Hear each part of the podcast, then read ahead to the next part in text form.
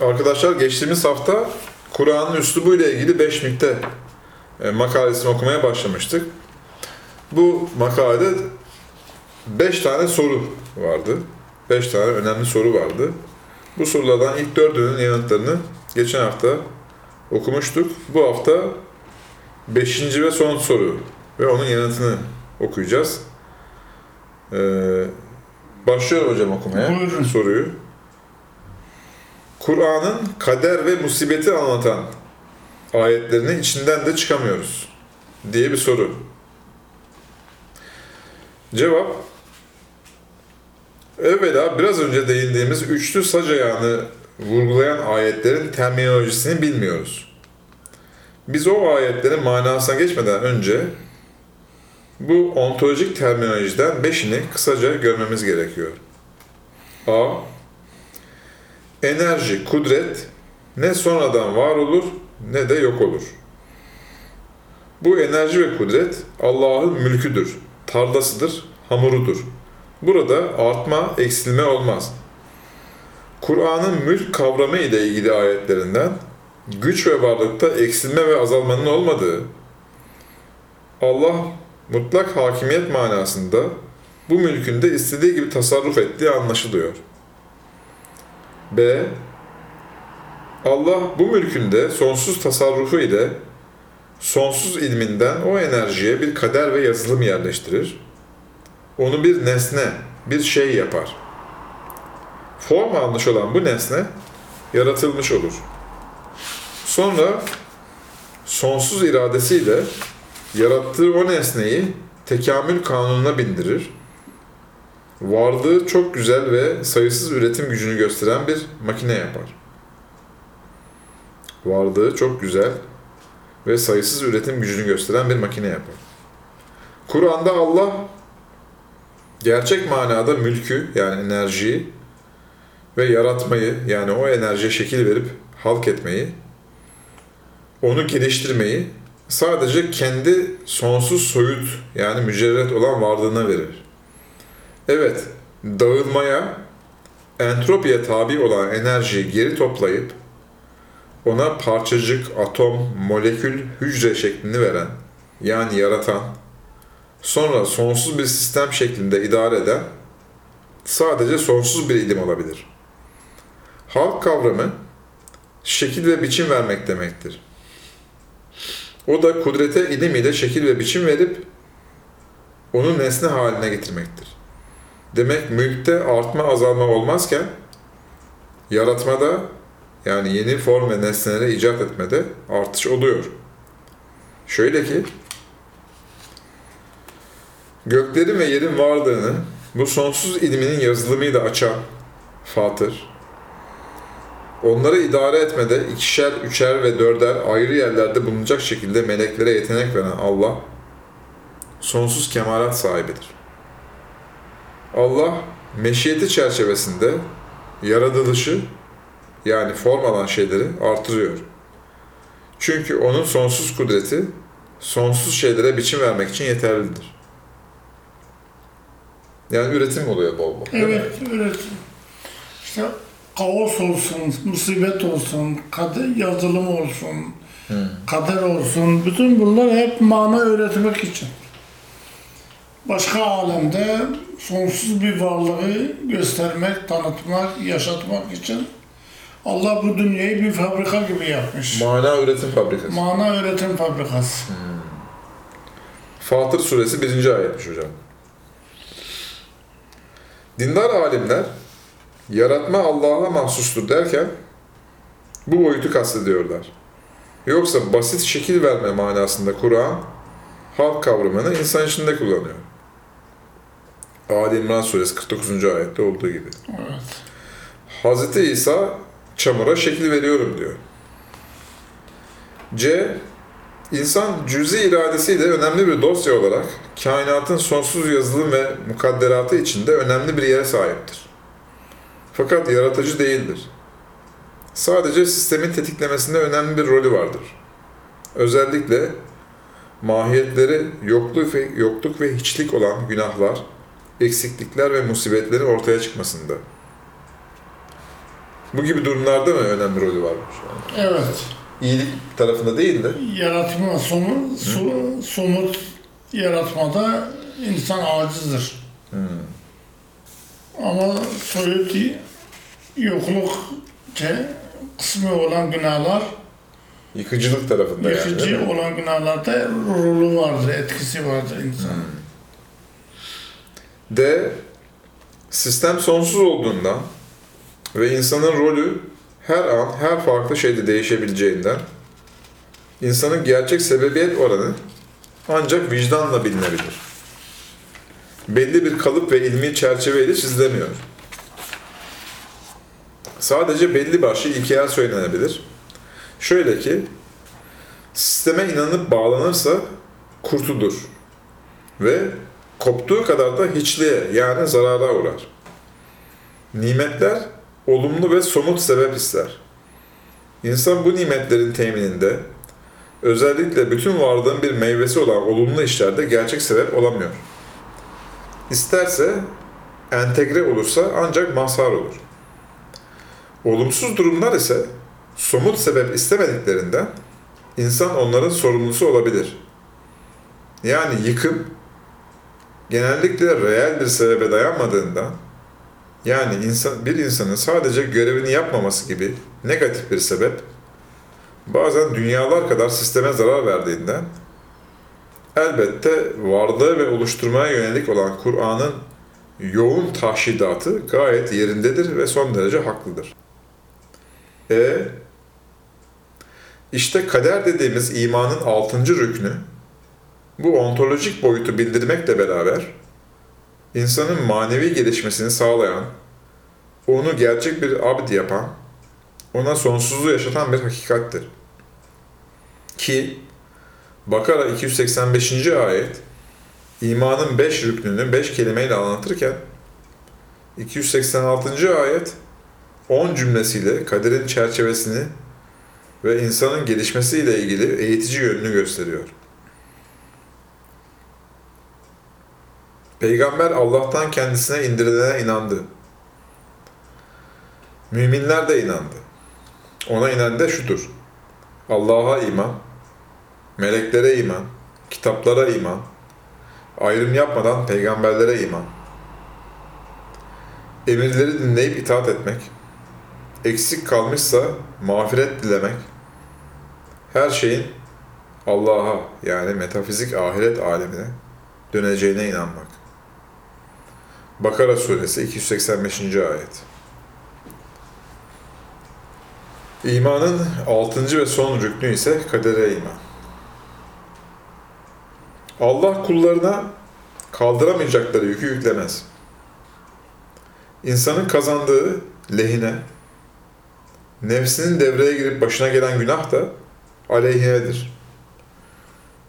Burada ölçüyü ve çerçeveyi aşmaması için bir eline duayı, diğer eline istiğfarı almalı.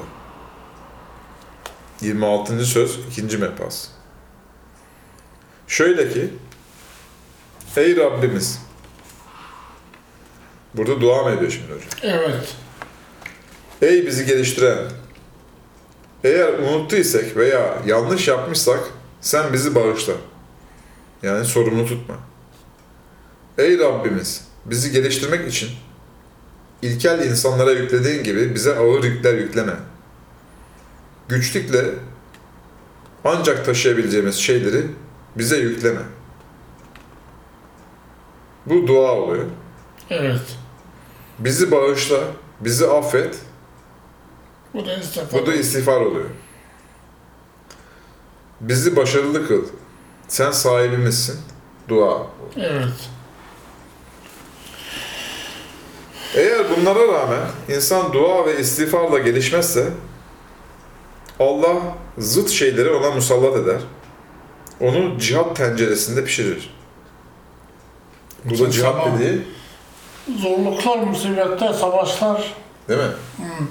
Tenceresinde Sabah pişirir. soruyordun ya insanlık niye bu kadar kötü iş yapıyor? İşte bunun için gel Allah musallat edecek bu sefer zıtları. Tencerede pişiyoruz yani. Tencerede pişiriyor. kendi isteğiyle yani dua ile istiğfarla musibetlerin çözümüne yanaşmazsa yapar? Yanaşmazsan bu sefer musibet gelir. bu sefer daha ağır savaş gibi, Savaş gibi musibetler mi musibetler oluyor? gelir. Madem işin hakikati böyledir, sahibimiz sadece sensin. Bize musallat ettiğin bu kafirlere karşı bize yardım et. Yani kafirler musallat olmuş. Oraya kadar biz görevimizi yapmamışız. Ki Bari yardım et bu sefer. Yine, Yine- dua, yine dua var. Yine dua var. hulasa eğer insan büyük dosya dediğimiz varlık sistematiğini kavramazsa bu büyük dosya içinde küçük beninin sorumluluğunu, görevini, sınırını vicdanen dahi olsa anlamazsa göreceli olan kötülük problemini burada vurgu göreceli olan kötülük problemi değil mi? Çözemezse üç boyutlu sınırlı alemin niteliklerini mutlak aleme teşmil, teşmil etmeye çalışırsa ne Allah'ı, ne ahireti, ne de kaderi bilir. Biliyor görünse de bu imanın gereği olan ibadet hayatından sürekli olarak kaçar, daima bahane arar. Kur'an, Nisa suresi 77 ve 79. ayetlere kadar ve Hadis suresi 22. ve 23. ayetleriyle bu bahaneleri cevaplar. Ontolojik doğru bir çerçeve çizer, kadere iman ile insanı sonsuz bir sisteme entegre eder. Şöyle ki, gördün mü? O kişiler ki, kendilerine insanlara saldırmayın, sadece namaz kılın ve zekat verin denildi. Bunun ardından kendilerine cihat farz edilince, onlardan bir grup Allah'tan korkmak kadar belki daha fazla insanlardan korkmaya başladılar. Ey Rabbimiz! Neden bize cihadı farz ettin? Neden kısa da olsa bunu geciktirmedin dediler. Sen vahiy diliyle de, de ki, dünya hayatı çok çok kısadır ve azdır. Kendi özünü koruyanlar için ahiret çok daha faydalıdır. Ayrıca orada dünyada yaptıklarınızın karşılığını tamamıyla alacaksınız. Çünkü büyük mukadderat dosyasının bütün emirleri uygulanır. Bir insanın doğumu ve ölümü de bu büyük dosyaya bağlıdır. Onun küçük iradesinin yani dosyasının yetkisinde değildir. Siz nerede olursanız olun, kat kat korunmuş saraylarda dahi olsanız, mukadder olan ölüm sizi bulur.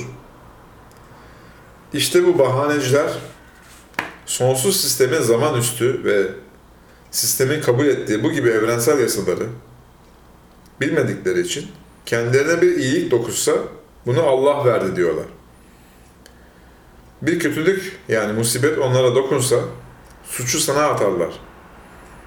Sen vahiy diliyle de ki bir şeyin gerçekleşmesi Allah'ın sonsuz sistemini kabul etmesiyle ancak olabilir. Dolayısıyla iyi kötü her şeyin özellikle yaratılması Allah'tandır. Bunlara ne oluyor? Söz anlamıyorlar. 4. sure 78. ayet. Evet, yaratma ve gerçekleşme açısından her şey Allah'tandır. Fakat ontolojik bilgi şöyledir.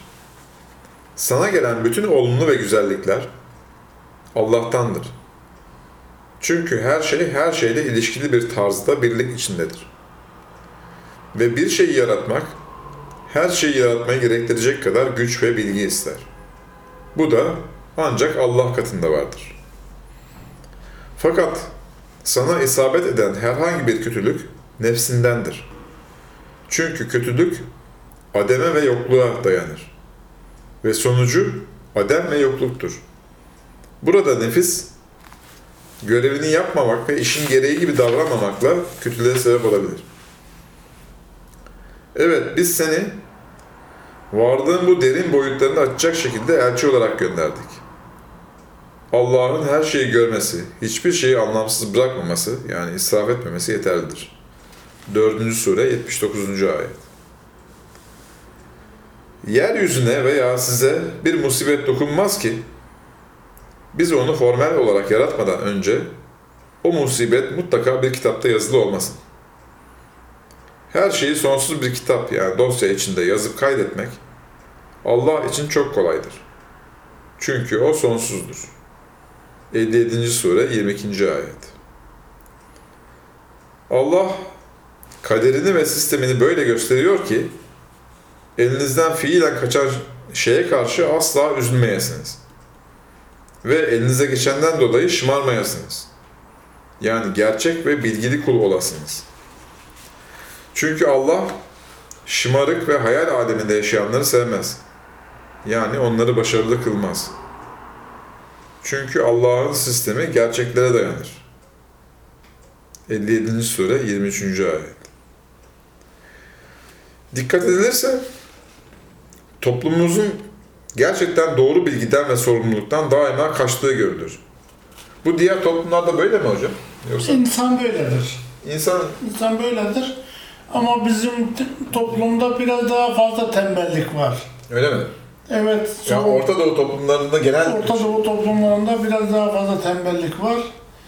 Çünkü ekonomik bilim işletilmiyor güzelce. Hmm. Ekonomik bilim insanları diriltir. Din, sağlıklı din anlayışı insanları diriltir. Din ve ekonomi. Bu ikisi kardeş kavramlardır. Bu örneğin işte e, Avrupa'nın materyalist yönünü konuşmuyorum da e, bu insanlığa faydalı olan tarafını ele alırsak eğer işte Kuzey Avrupa ülkelerinin gelişmesi e, veya işte Avrupa'daki birçok ülkenin gelişme kaydetmesi Ekonomik bilim, bilimsel olarak ekonomik kurallar sayesinde işlenir- sayesindedir. onların tembelliğini görmüyoruz mesela. Çok Yok. çalışkan olduklarını Mecburdurlar. Hı. İklim olarak da mecburdurlar. Soğuk memleket. Biraz da onları zorlu, zorluyor. Zorluyor. Zorluyor. Burayı bir daha okuyorum. Dikkat edilirse toplumumuzun gerçekten doğru bilgiden ve sorumluluktan daima kaçtığı görülür. Daima bahaneler dinliyoruz. Kişi işine gelirse eksiği ve suçu Allah'a atar. Müşrikler gibi Allah istemeseydi biz böyle olmazdık der. Genelde de suçu diğer insanlara hatta hayali batıl sebeplere verir. Kendi benini Tanrı gibi hissettiğinden daima onu takdis eder.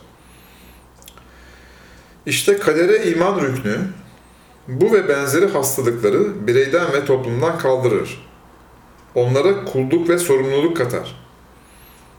Yoksa Hegel'in anladığı gibi mutlak determinizm, esaret ve cebir değildir. Çünkü insan denilen özgü bir dosya göz önünde duruyor. Evet devlette kalem ve kılıç yani memurlar ve askerler iş görür. Fakat Bunların her biri devlet başkanı olmaya kalkışırsa anarşi doğar, insanlar birbirini yer. Ve sırf imtihan, gelişme ve sistemin işlemesi içindir ki Allah beslenme gibi maddeleri hava gibi bol yaratmamış.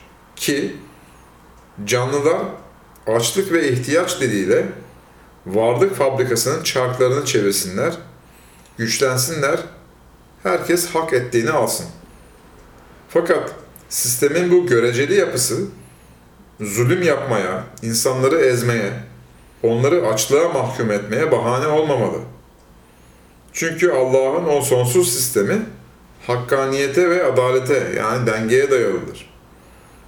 Zulüm gibi negatif şeyler ise dengesizliğe ve dolayısıyla yokluğa dayanır. Onun içindir ki ilke olarak küfür devam eder fakat zulüm devam etmez denilmiştir. Çünkü küfrün dengeye dayalı olan genel sistem içinde bir yeri vardır. Fakat öz dengesizlik demek olan zulmün varlıkta asla yeri yoktur. Avlanma, canlılarla beslenme ise sınırı aşmadığı takdirde yardımlaşma, denge ve görevdir. Dolayısıyla bir karşılığı ve ücreti e, mutlaka vardır. Bu avlanma konusuna ne diyorsun hocam? Mesela adam gidiyor, tüfeği koyuyor omuzuna. Ben bu hobim de benim diyor. Tüfeği koyuyor, çıkıyor ormana gidiyor. Ee, hani zararlı hayvanlar falan deniliyor ya, yaban domuzları, tarlaları, ekinleri mahvediyorlar falan diye. Onları vuruyorlar ama onun yanında güzelin bir sülünü de vuruyor veya güzel kuşları da vuruyorlar. Nesli tükenmek üzere olan türleri avlamak devlet yasak eder.